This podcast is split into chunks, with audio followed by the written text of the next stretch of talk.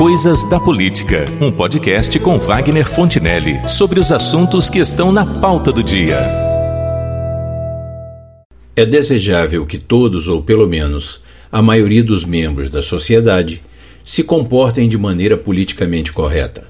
Mas a busca por isso, exacerbada por bandeiras ideológicas, transformou-se de tempos para cá numa verdadeira paranoia que, em lugar de reduzir as tensões sociais pelo respeito à diversidade, só tem contribuído para aumentá-las. Negar que existam pessoas e grupos incapazes de conviverem com a diversidade é negar uma realidade que salta aos olhos no mundo atual. Por outro lado, não se pode ignorar o fato de que o ativismo em favor de algumas causas e bandeiras tem sido pautado pela intolerância, pela agressividade e pelos exageros em todos os sentidos.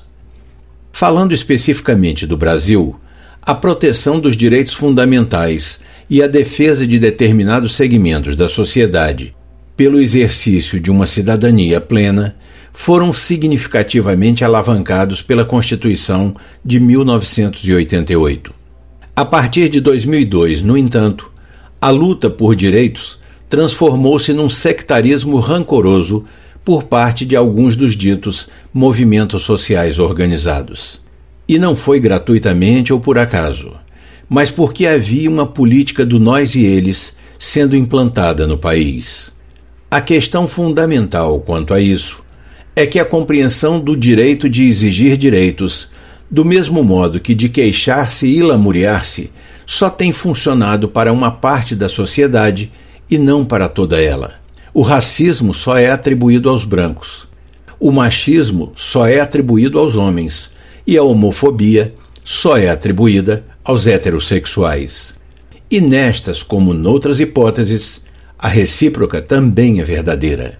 Essa é uma discussão complexa porque está sempre cercada de paixões e ressentimentos. Mesmo assim, vamos tentar cuidar desse tema com a isenção possível fazendo um recorte para um dos conflitos que também integram essa problemática, a questão indígena. Para isto, a conversa desta semana foi com um professor de filosofia e sociologia, que é graduado em ciências sociais pela UENF, o professor Renan Torres, que vem se dedicando há vários anos ao estudo de temas antropológicos, com especial destaque para a temática indígena.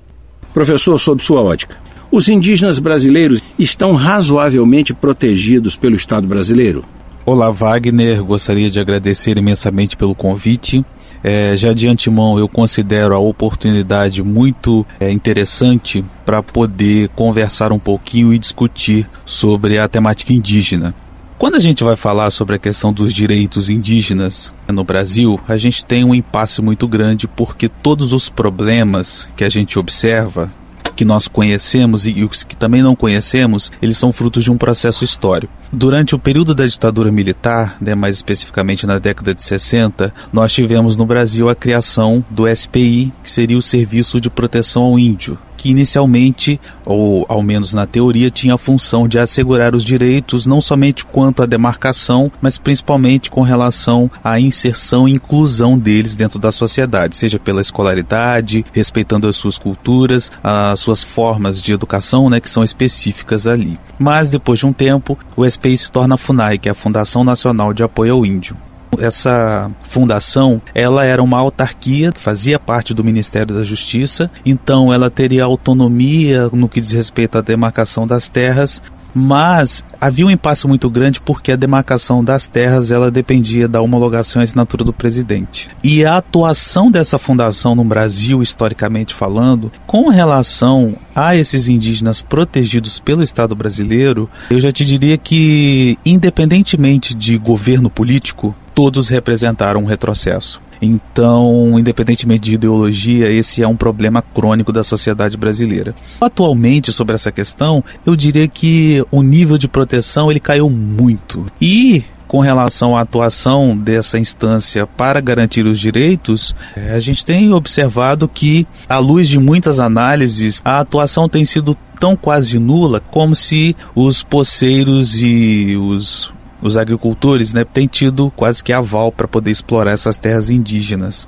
Um outro problema muito crônico é com relação à, à escolaridade desses indígenas. Né? A nossa Constituição, desde 88, ela já garante que é necessário ter uma educação escolar indígena, ou seja, o indígena ele tem que ter a oportunidade de ter a escolaridade própria dele e também de fazer parte da nossa escolaridade. Há uma grande dificuldade em se acessar essas aldeias, que é uma das justificativas que se traz, mas a gente percebe um, um real atraso com relação principalmente à questão da educação. Eu diria que todos esses problemas, eles são agravados por conta da nossa ignorância. O fato da gente não conhecer sobre essa realidade acaba contribuindo para o agravamento desse problema. Tá bom, mas deixa ele fazer uma pergunta aqui adicional. Na Constituição de 46, o índio que aliás recebia um, uma designação bastante preconceituosa, que era chamado de silvícola. Sim. Silvícola é uma forma, vamos dizer, arcaica de se chamar de selvagem, né? Ele era tutelado pelo Estado, enquanto ele não era aculturado, ou seja, ele não era trazido para os padrões da, daquilo que nós entendemos como sendo a nossa civilização. Sim. À medida em que ele fosse sendo aculturado, ele ia adquirindo né, capacidade jurídica, mas ia perdendo a tutela. O que eu tenho a sensação, e lhe pergunto, e posso estar equivocado, é que atualmente os índios querem o melhor dos dois mundos. Eles querem a proteção do Estado e, ao mesmo tempo, eles querem o direito de fazer tudo que os outros fazem que não são tutelados. É, essa pergunta ela é bem problemática porque ela pode ser observada de vários âmbitos, né? É, eu gostaria de até aproveitar o espaço para poder desconstruir um mito que nós temos. É o conceito índio ele não seria um conceito apropriado para determinar essas populações porque ele é um conceito trazido de fora, né? Dos portugueses que supostamente queriam chegar às Índias e né, chegaram ao Brasil. Além disso, ele é um conceito que ele padroniza, ele cria uma visão estética do indígena para nós, né? Se eu te perguntar ou pedir qualquer pessoa para poder definir para gente as características físicas de um indígena, todos vão dizer que usam cocá, que tem o corpo pintado, a pele vermelha. Isso cria em nós um padrão e um estereótipo em relação a eles, de maneira que quando a gente olha para ele e ele não está apresentando essas características, ele deixa de ser indígena, né? E além disso, esse termo ele reduz toda uma diversidade que nós temos apenas uma, né? No Brasil hoje nós temos 836 mil indígenas, são 305 etnias, são 174 línguas, de acordo com o censo do IBGE de 2010. Então, caracterizá-los como índios é, seria uma categoria pejorativa e, inclusive, eles não se consideram índios, né? Se consideram indígenas, ou melhor dizendo, eles consideram o nome das suas próprias etnias, né? Na qual eles são. Voltando à sua pergunta, na verdade, é um problema muito grande que nós temos é com relação à participação desse indígena na sociedade. Por quê? A nossa dita civilização, ela tem uma condição relacionada ao ser moderno o desenvolvimento da, da, própria revolução científica no século XVII, que deu o surgimento da modernidade, trouxe essa configuração de atualização. Né? A todo momento, nossa civilização ela tende a se atualizar. Se essa concepção de ruptura é o elemento que fundamenta a nossa civilização, com relação a esses povos é uma condição cultural diferente. As práticas e os costumes deles giram em torno de duas questões básicas, que é a questão da ancestralidade e da tradição. Então, a Constituição, ao trazer a ideia, inclusive esse é um elemento que ainda carrega um pouco de resquício na nossa é, Constituição atual, que o direito da terra do indígena é direito de uso fruto, né? Ou seja, pertence à União, mas ele está lá, né, para desenvolver as suas práticas. É muito complicado porque o indígena, já que ele tem essa configuração de permanência dos costumes e de certa forma para ele sobreviver, ele precisa participar da nossa sociedade, ele acaba se utilizando desses mecanismos, e aí inclusive é, eu até sou muito questionado, né? Ah, tem indígena de Hilux, de carro, mas eles se apropriam desses elementos como elemento de resistência, né? Igual, por exemplo, tem um grande preconceito linguístico que nós temos em relação aos indígenas, que é falar deles com batendo na boca, né? Ou seja, como se fossem animais. E a gente e, e, e um outro elemento em relação a eles é, por exemplo, com relação à palavra mim, né, que é inclusive um preconceito, como se o indígena não pudesse falar outras línguas, como nós falamos o inglês, inglês e outras, né? Então, eles, ao participarem dessa civilização e se apropriarem até dos elementos do capitalismo é como forma de resistência. Ah, bom, eu vou pensar nessa forma de resistência que me parece discutível, mas não é, sim, o, sim, não é o momento da gente discutir aqui agora, porque acho contraditório, por exemplo, que alguns núcleos indígenas reclamem pelo direito à manutenção da sua identidade cultural, mas eles se utilizam de Hilux, eles se, se utilizam de computadores, eles se utilizam de smartphones, então eles estão usando todos os recursos que o restante da sociedade, na sua parte não indígena, utiliza e querem a reserva de algumas, algumas coisas e alguns direitos que não são concedidos ao, ao restante da sociedade. Mas isso é uma questão para a gente conversar num outro momento. Eu apenas quero dizer uhum. que eu, eu, questiono um uhum. pouco essa história de resistir usando Hilux, ter computador e tal. Então é uma coisa estranha, quer dizer que ao mesmo tempo que ele use, é justo que use, a tecnologia está aí, por que não disponibilizar para os povos indígenas. Agora, peraí, eu quero saber por que que quando eles chegam a esse estágio, por que, que eles continuam dizendo, mas eu quero a terra. Essa terra, que diz aqui, é terra de indígena, tá certo? É terra de indígena. Mas lá dentro você tem ONGs estrangeiras, negociando empresas estrangeiras, eles vendem madeira, vendem riquezas naturais e o governo não tem nenhum controle sobre isso. A mim me parece que isso, vamos dizer, atinge frontalmente a soberania do país. Agora, de qualquer maneira, não é que eu, eu ache que os índios, isso é uma opinião pessoal, que os índios não tenham direito a essas coisas. Têm direito. Agora, o que eu lhe disse, eu acho que eles querem o melhor dos dois mundos. Você imagine se eu vou para a Amazônia, para Roraima, para qualquer lugar, começa a explorar a terra e mandar pedra preciosa para fora, se o governo vai deixar barato para mim uma coisa dessa. A noção da civilização nossa atual, ela traz a ideia de que para você ter uma terra, por exemplo, né, isso aí com a lei de terras de, de 1850, você precisa ter um documento para comprovar, né? E novamente, como essas culturas elas se baseiam na questão da tradição e na ancestralidade, é uma outra concepção de vida. A questão da terra para eles não é simplesmente como uma questão de moradia, e sim como a sua própria vida e o desenvolvimento da cultura, né? O, o próprio caso, o exemplo da religião é um elemento que representa isso, né? A, a religiosidade para eles está muito ligada à natureza do que essencialmente aos seres humanos. E, é, e aí é uma crítica que eu faço à nossa civilização capitalista. Ora, o que acontece no Brasil historicamente é um cercamento dos campos. Né? O indígena sempre esteve nos seus locais de origem, sempre desenvolveu a sua vida. Um grande antropólogo, que é Darcy Ribeiro, né, inclusive, que convive mais de 10 anos com populações indígenas e que criou a universidade que eu me formei, que é o ENF, ele vai trabalhar a ideia de que estes indígenas já habitavam o local. Então, esse cercamento dos campos, que é um processo histórico, Olha, os indígenas eram 5 milhões. Hoje são 836 mil. O que correspondia a 100% do território nacional deles é 13% hoje. Isso de acordo com o censo de 2010, né? Então, é, historicamente, esse, da, esse dado já pode até sof ter sofrido uma diminuição.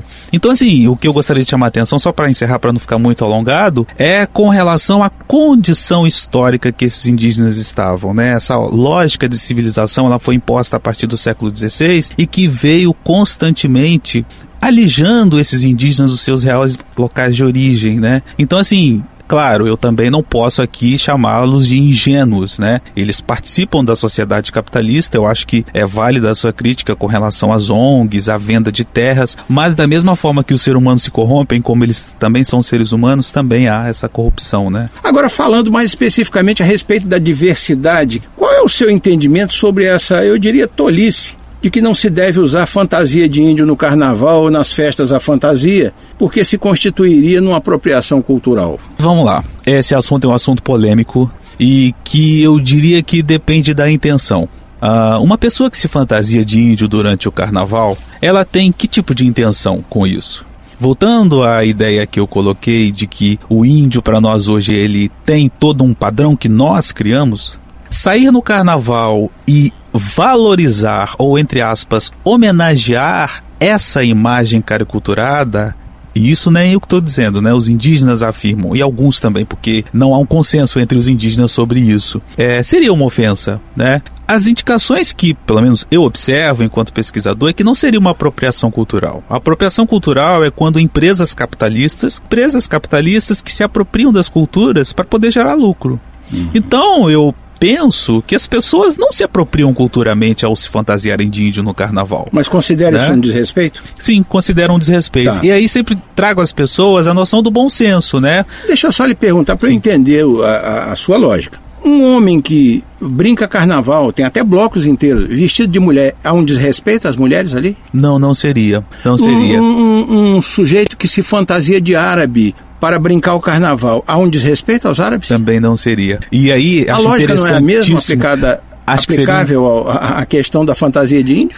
Seria interessantíssimo, é, Wagner. A sua, a sua questão é super interessante. É, Fantasiar-se de indígena no carnaval, de acordo com esta imagem né, que a gente colocou, é um desrespeito por conta do passado histórico essa imagem, esse padrão social que nós construímos, que é fruto também de um processo histórico de, de sangue. Esses indígenas, por mais que na historiografia geral o indígena ele não tenha sido tão escravizado quanto hum. o negro, houve um processo de escravização, inclusive na região norte e noroeste do estado do Rio. A gente teve aí, tivemos três aldeamentos é, e esses indígenas foram de fato submetidos a trabalhos compulsórios. É, então, esta imagem que é desqualificatória e que é um estigma, é um estereótipo, e eu diria que o processo de escolarização brasileira reforça isso, né? Todo dia 19 de abril as crianças saem pelas escolas fantasiadas de indígenas. É uma imagem de um indígena totalmente padronizada e estereotipada. Não são todos os indígenas que pintam o corpo, e a pintura corporal, e aí eu digo associando ao desrespeito de usar a fantasia de índio, ela tem todo um sentido negativo, porque ela não foi consultada. As pessoas que, que fazem grafismos, né, que saem fantasiados de índio no carnaval, que sentido tem apenas aquilo? Um sentido estético. Então valorizaram uma brincadeira. Aquilo é Sim, é e, aí, e aí o seu ponto é interessante. Mas não é brincadeira com a cultura indígena, é uma brincadeira de carnaval. Como quem se veste de padre, de mulher, quem se veste de indígena. É uma brincadeira mesmo. Não, e, de fato, é. Porque, na por verdade, o assim? carnaval. Assim? é Não, eu também não estou aqui fechando a, a, equação porque ela é super hum. complexa. Mas o carnaval, como uma. É, né, considerada a maior festa popular mundo mundo, né? Ela tem essa intenção de trazer a valorização, inclusive com relação à identidade, né? Século XX o carnaval, até os grandes li literatos já traziam essa valorização à, à miscigenação, né, à questão cultural. Mas eu sempre diria que vale o bom senso. O que que as uhum. pessoas querem ao se fantasiarem de indígenas durante o Entendi, carnaval? Entendi, professor. Se estiver debochando, não é bem-vindo. Se estiver vamos... apenas brincando, se divertindo, pode ser. Exatamente. É. E, inclusive, Wagner, muitas etnias já pensam que, que a fantasia valoriza, porque tira da mente do brasileiro que o indígena só existe no dia 19 Não, de abril. a pessoa poderia dizer o seguinte, professor, dizer, tá bom, já que as pessoas vão entender como um deboche, como uma brincadeira com uma coisa que é importante, eu vou me fantasiar agora de indígena norte-americano. Eu é, lamento que o nosso tempo também é, é limitado, mas eu tenho a expectativa, a esperança de poder conversar com o professor num vamos, outro vamos momento, sim. estendendo essas sim. questões ou trabalhando outro viés dessas questões ou trabalhando, digamos, outro ângulo dessas sim. questões que são de extrema importância. E se me permite, Wagner, as pessoas me, me perguntam muito por que eu sou negro, né? E as pessoas me perguntam o porquê de eu sempre falar sobre povos indígenas, né? É uma paixão que eu tenho. Isso está muito ligado à história da minha família, né? A minha bisavó paterna, ela era indígena puri, que habitou a região, eu sou de Bom uhum. Jesus de Itabapuana, né? Região de Calheiros ali, e ela foi pega no laço. Pego no laço seria aquela indígena que foi escravizada e depois morta. Então a minha avó, quando era criança, sempre me contava muitas histórias e desde criança eu sempre quis saber mais. Então fui para a universidade com esse desejo, encontrei a professora, inclusive historiadora Simone Teixeira da UENF, que ela tive uma grande oportunidade de desenvolver um trabalho com ela. Então falar sobre esse assunto e cada vez mais refletir é saber mais da minha história, da história da minha família. Eu sei que o tema ele é caro e por isso que você fala com tanta emoção e tanto, tanto entusiasmo a respeito dele. Meu caro professor, eu lhe agradeço por essa sua participação neste podcast e espero que tenhamos outras oportunidades com de ouvi-lo acerca desse e de outros temas da sua especialidade. Muito obrigado. Eu que agradeço pelo convite. Um grande abraço. As sociedades ditas civilizadas, incluindo a nossa, precisam estar aparelhadas para resistir e sancionar àqueles que desacatam, ofendem, desprestigiam, humilham ou cometem outros delitos contra pessoas em razão de sua etnia, gênero ou opção sexual, condição socioeconômica, convicções políticas ou religiosas. Isso é uma coisa. Outra, bem diferente, é submeter a sociedade todos os seus indivíduos a critérios e pautas desses movimentos sociais, acerca do que se pode pensar, entender ou sentir em relação às suas bandeiras e reivindicações. E é preciso entender também onde se encontra a linha que separa o delito do proselitismo, a patente discriminação, seja de qual natureza for, da babaquice impulsionada pelo furor ideológico para o qual o respeito à diversidade é uma larga avenida de mão única. É o que temos para hoje.